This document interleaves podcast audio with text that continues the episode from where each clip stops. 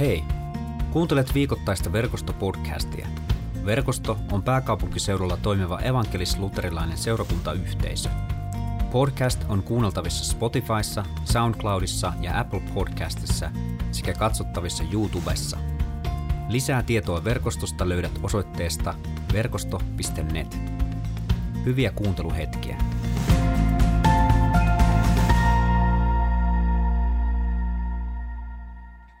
Tänään on ensimmäinen adventti, hyvää ensimmäistä adventtia. Ja päivän evankeliumiteksti tulee sen mukaisesti Matteuksen evankeliumista luvusta 21. Mä luen sen UT 2020 käännöksenä. Kun Jeesus ja häntä seuraava väkijoukko lähestyivät Jerusalemia ja tulivat Peetfakeen Olivimäelle, Jeesus antoi kahdelle oppilaalleen tehtävän. Menkää tuohon kylään.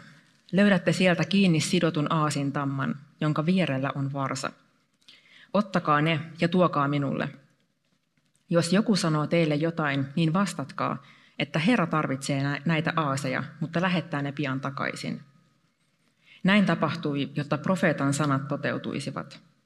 Sanokaa tytär Sionille, katso, kuninkaasi saapuu luoksesi vaatimattomasti aasin selässä, työjuhdan varsalla. Oppilaat lähtivät ja tekivät niin kuin Jeesus oli käskenyt. He toivat aasin ja varsan ja panivat vaatteita niiden selkään, ja Jeesus ratsasti niillä. Matkan varrella oli todella paljon ihmisiä.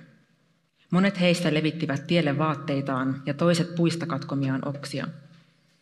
Jeesuksen edellä ja jäljessä kulkeva väkijoukko huusi. Hoosianna Daavidin pojalle. Siunattu se, joka tulee Herran nimissä. Hoosianna korkeuksissa. Tässä me luetaan Jeesuksesta, joka on oppilaineen matkalla Betfaken kylään. Betfaken kylä sijaitsee Jerusalemin kupeessa ja, ja todennäköisesti se on ollut Oliivimäen, äh, Oliivimäellä, aivan siinä Oliivimäen kukkulan äh, alapuolella. Ja itse asiassa Betfake sijaitsee hyvin lähellä Betaniaa. Ja tässä on joku pointti, miksi mä sanon tämän. Lasarus asui Betaniassa. Mä palaan tähän hetken kuluttua uudestaan. Joten Betania ja Betfake ja Jerusalem on kaikki hyvin lähellä. Ja nyt Jeesus on siis tulossa Betaniasta, hän saapuu Betfakeen ja sen jälkeen ratsastaa kohti Jerusalemia. Ja tapahtumat, joista me äsken kuultiin, ne on hyvin tuttuja itse asiassa pääsiäisestä. Ja mä ajattelen, että tämän päivän evankeliumiteksti jotenkin hienolla tavalla korostaa kirkkovuoden pääsiäiskeskeisyyttä. Se kertoo meille siitä, että joulu saa merkityksensä pääsiäisestä. Ilman pääsiäistä Kristuksen ylösnousemusta me ei myöskään vietettäisi varmaankaan joulua tänäkään vuonna. Ja tässä Jeesus vastaanotettiin hyvin kuninkaallisin symbolein. Meille ehkä nämä vaatteet ja palmunnoksat ei viittaa mitenkään kauheasti kuninkaallisuuteen, mutta tuona aikana oli tyypillistä se, että kun joku voittoisa kuningas palaa sodasta, niin häntä tervehdittiin juurikin laittamalla vaatteita hänen eteensä, tai just niin kuin näitä, näillä valmunoksilla tai ylipäätänsä oksilla. Ja tota, sitä kautta osoitettiin kunniaa kuninkaalle tai jollekin voittoisalle sotasankarille. Joten Jeesuksen aikana se, mitä tässä tapahtui, niin vaikka se ei meille ehkä ää, kerro niin paljon, niin se, se itse asiassa puhui aika, aika paljon. Ja varmasti monet odotti, että Jeesus olisi ollut yksi tämmöinen voittoisa sotasankari, joka, joka hyvin konkreettisesti ja fyysisesti pelastaa israelilaisten kansan roomalaisten sortovallan alta. Ja tämä on hyvin inhimillistä, että näin varmasti oli, koska jos me katsotaan ähm, juutalaisten historiaa, kelataan vanhaa testamenttia vähän taaksepäin, niin me löydetään sieltä ensinnäkin paljon kuninkaita, jotka silloin kun he olivat tämmöisiä niin Jumalan nostamia, Jumalan mielenmukaisia kuninkaita, niin silloin Israelin kansa sai elää rauhassa. Tai vähintäänkin, jos heitä vastaan hyökättiin, niin monesti hyvä kuningas johdatti heidät voittoon äh, vihollisten edessä. Ja sitten kun me vielä vähän kelataan sinne alkuun päin, niin me löydetään tuomarit ennen kuninkaita. Ja myös tuomarit oli tämmöisiä vahvoja johtohenkilöitä, johtohahmoja, jotka pelasti kansan ahdingosta. Ja kun vielä vähän kelataan, me tullaan Moosekseen, joka myöskin johdattaa hyvin konkreettisella, fyysisellä tavalla israelilaiset pois Faaraon sorron alta. Joten on hyvin odotettavaa, että tämä jotain tämän kaltaista oli myös monella juutalaisella mielessä, kun he, he odotti Messiasta. Ja kaiken lisäksi itse asiassa tämän tapauksen alla tai edellä on tapaus nimeltä Lasarus, johon mä äsken viittasin. Jeesus oli juuri hetkiä aikaisemmin herättänyt Lasaruksen kuolleista. Ja Lasarus asui juurikin täällä Petaniassa, josta, josta äsken mainitsin. Ja Johannes kertoo evankeliumissaan tästä Lasaruksen kuolleista herättämisestä. Ja, ja hän kertoo siitä, että, että se, herätti, se oli hyvin merkityksellinen tapaus, ja, ja se herätti niin paljon huomiota, että kun ylipapeille ja fariseuksille tultiin kertomaan, mitä oli tapahtunut, niin nämä kutsuivat neuvoston koolle ja miettivät, että mitä tälle miehelle pitää tehdä, joka, joka toimii näin. Ja Johannes jatkaa, että tästä hetkestä alkaen ylipapit ja fariseukset päättivät surmata Jeesuksen. Ja lisäksi vielä Johannes jatkaa ja kertoo, että tätä kansanjoukkoa, jotka oli nähneet Lasaruksen herätettävän kuolleista, oli paikalla nyt tässä tilanteessa, jossa Jeesus ratsastaa Jerusalemiin. Ja vielä Johannes mainitsee, että nämä ihmiset kertoi näille muille mukana olleille ihmisille tästä Lasaruksen tapauksesta. Ja, ja tämä evankeliumin tekstissä hän mainitsee siitä, että paikalla oli todella paljon väkeä, joten voidaan kuvitella, että siellä on aikamoinen odotus. Siellä porukat kertoo, mitä Lasarukselle on just tapahtunut. Ja, ja muutenkin varmasti jo Messias-odotukset on korkealla. Ja tähän, Jeesus, tähän tilanteeseen Jeesus saapuu paikalle. Mutta hän ei tulekaan maailman valtioiden ja kuninkaiden tavoin. Sakarian kirjassa luvussa yhdeksän sanotaan näin. Katso, kuninkaasi tulee. Vanhurskas ja voittoisa hän on, niin kuin monet muutkin aikaisemmat Israelin kuninkaat. Mutta tästä jatketaan. Hän on nöyrä, hän ratsastaa aasilla. Aasi on hänen kuninkaallinen ratsunsa. Tämä oli jotain niin poikkeuksellista, että itse asiassa ähm, Johannes mainitsee, että tämän poikkeuks, tästä poikkeuksellisuudesta huolimatta opetuslapset ei, ymmärtänyt, ei, ei osannut yhdistää tätä Sakarian kohtaa Jeesukseen, vaan hän kertoo evankeliumissa, että vasta kun Jeesus oli kirkastettu, niin opetuslapset muistivat tämän Sakarian kohdan, jossa mainitsee, että kuningas ratsastaa aasilla.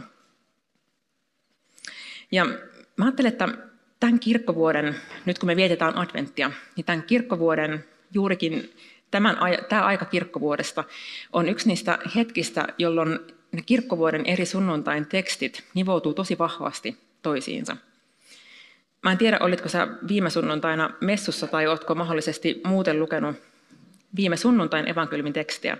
Mutta viime sunnuntaina vietettiin tuomiosunnuntaita.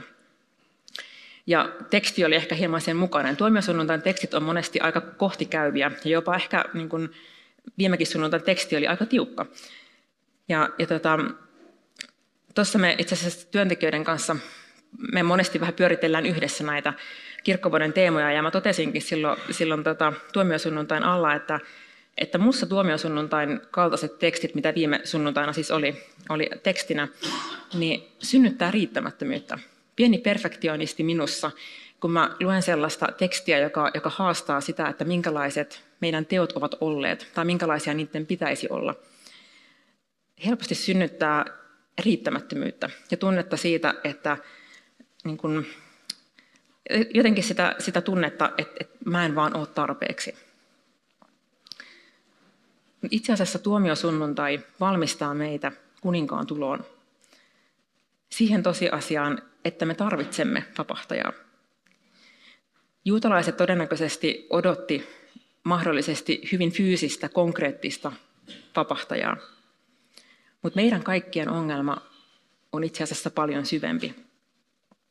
Koko meidän sydän ja elämä tarvitsee vapahtajaa.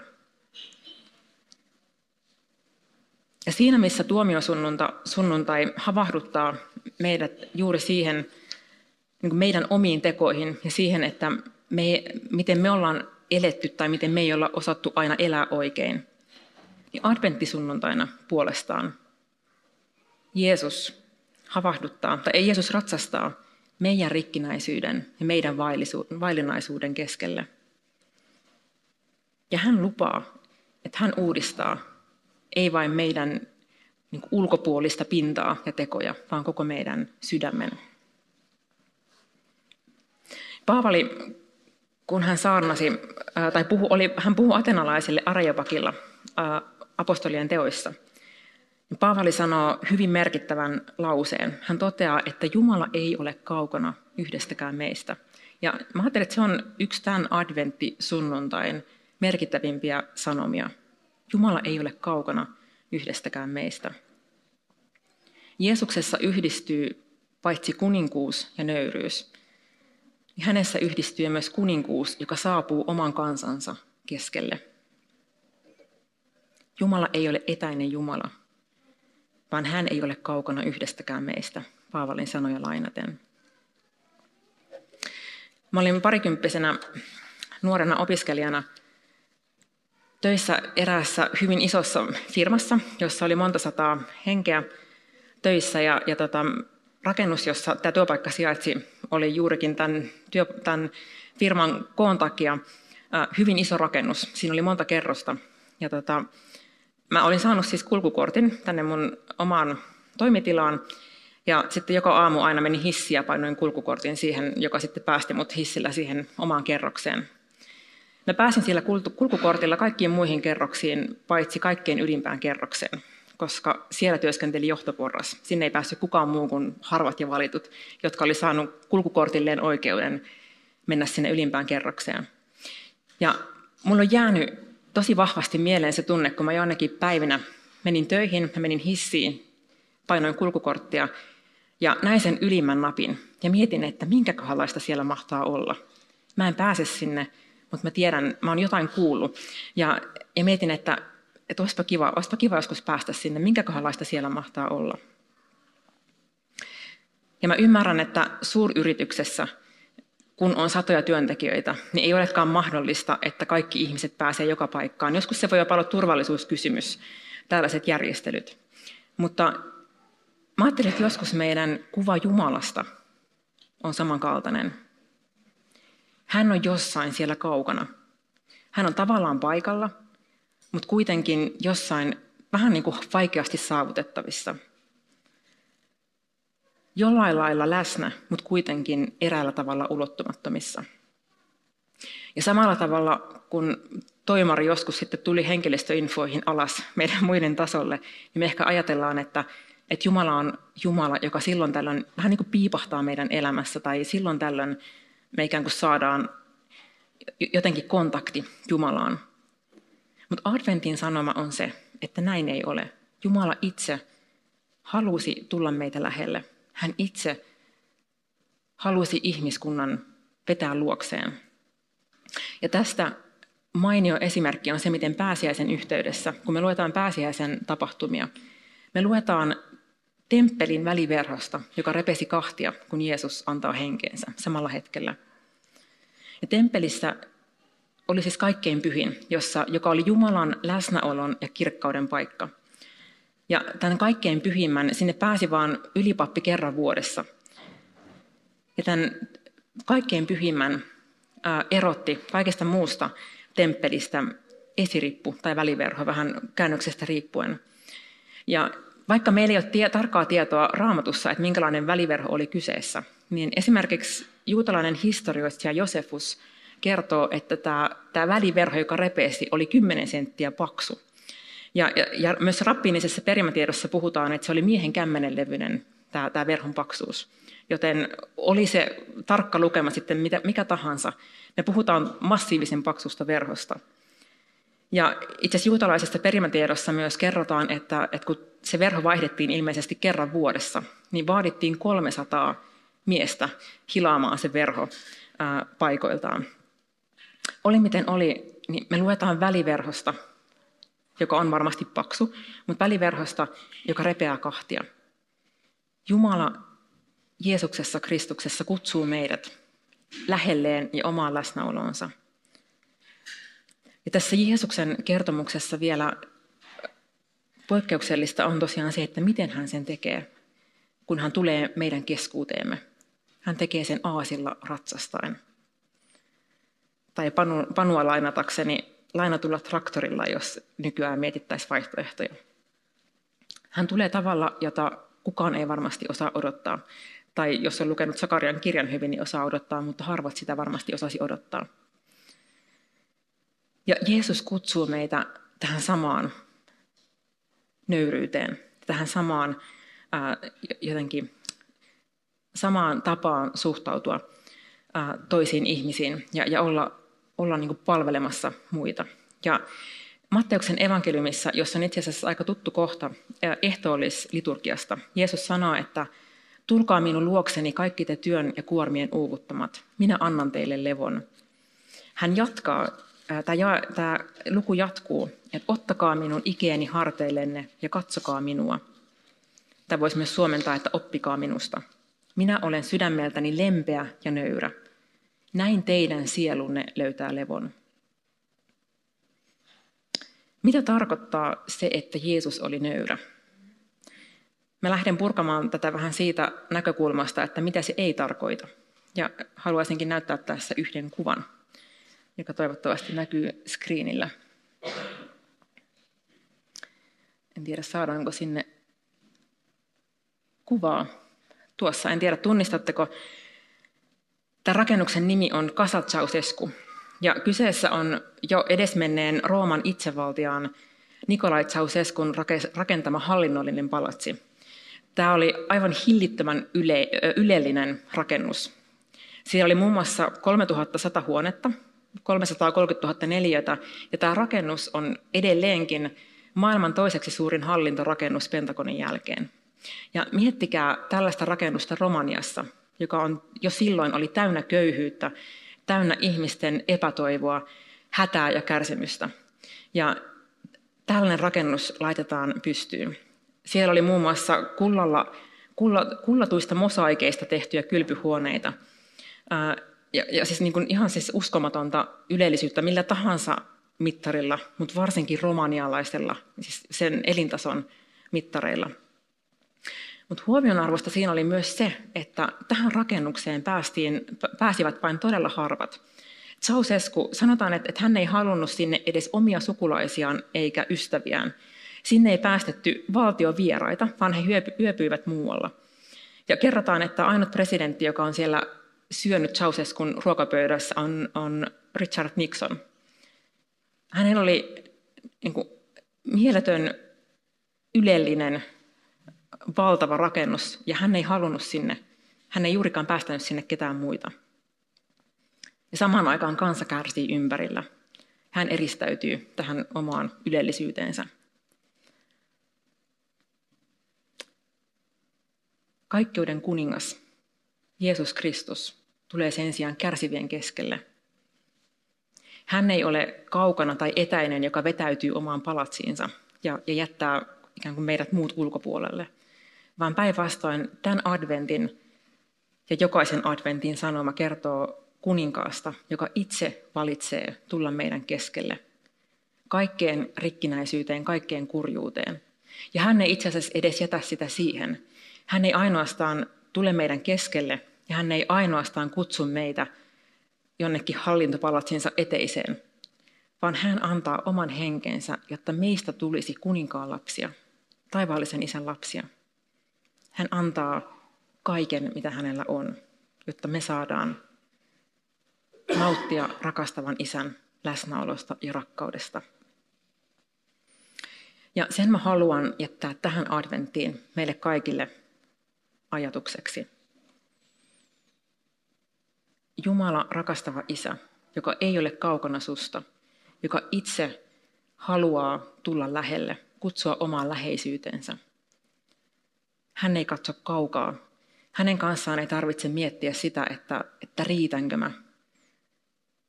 Hän ei jää Jumalaksi, joka, joka on siellä ylimmässä kerroksessa, kaiken ulottumattomissa, vaan hän tulee lähelle. Uhraa itsensä juuri sun vuoksesi ja kutsuu omaan läheisyyteensä ja rakkauteensa. Rukoillaan yhdessä.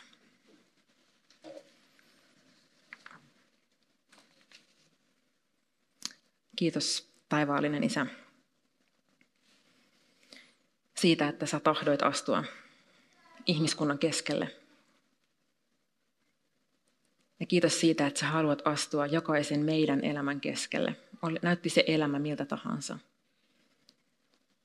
Sä et ole jäänyt kauas, vaan sä, sä tulet lähelle ja sä myös kutsut meitä lähelle. Ota meitä jokaista omassa elämässä näkemään se, miten suurella rakkaudella sä haluat tulla läsnä olevaksi. Miten suurella rakkaudella sä haluat muistuttaa meitä siitä, että sä olet ensin halunnut ojentautua meidän puoleemme. Anna tuon rakkauden muuttaa meidän sydämemme ja meidän elämämme. Ja kiitos siitä, että tässä hetkessä me saadaan kantaa Isä sinun eteesi myös kaikki se, mikä meitä tällä hetkellä painaa. Meidän syntimme ja syyllisyytemme. Tuoda kaikki taakkamme tässä hiljaisessa rukouksessa, Isä, sun eteesi. Jumala julistaa täydellistä armoa ja anteeksi antoa Jeesuksen sovitustyössä. Ja saamme uskoa kaikki meidän syntimme anteeksi annetuiksi Isän ja Pojan ja Pyhän Hengen nimeen. Amen. Kiitos kun kuuntelit verkostopodcastia. Seuraa verkostoa somessa ja osallistu verkoston online Jumalan palvelukseen. Suorana sunnuntaisin kello 17.00 osoitteessa verkosto.net.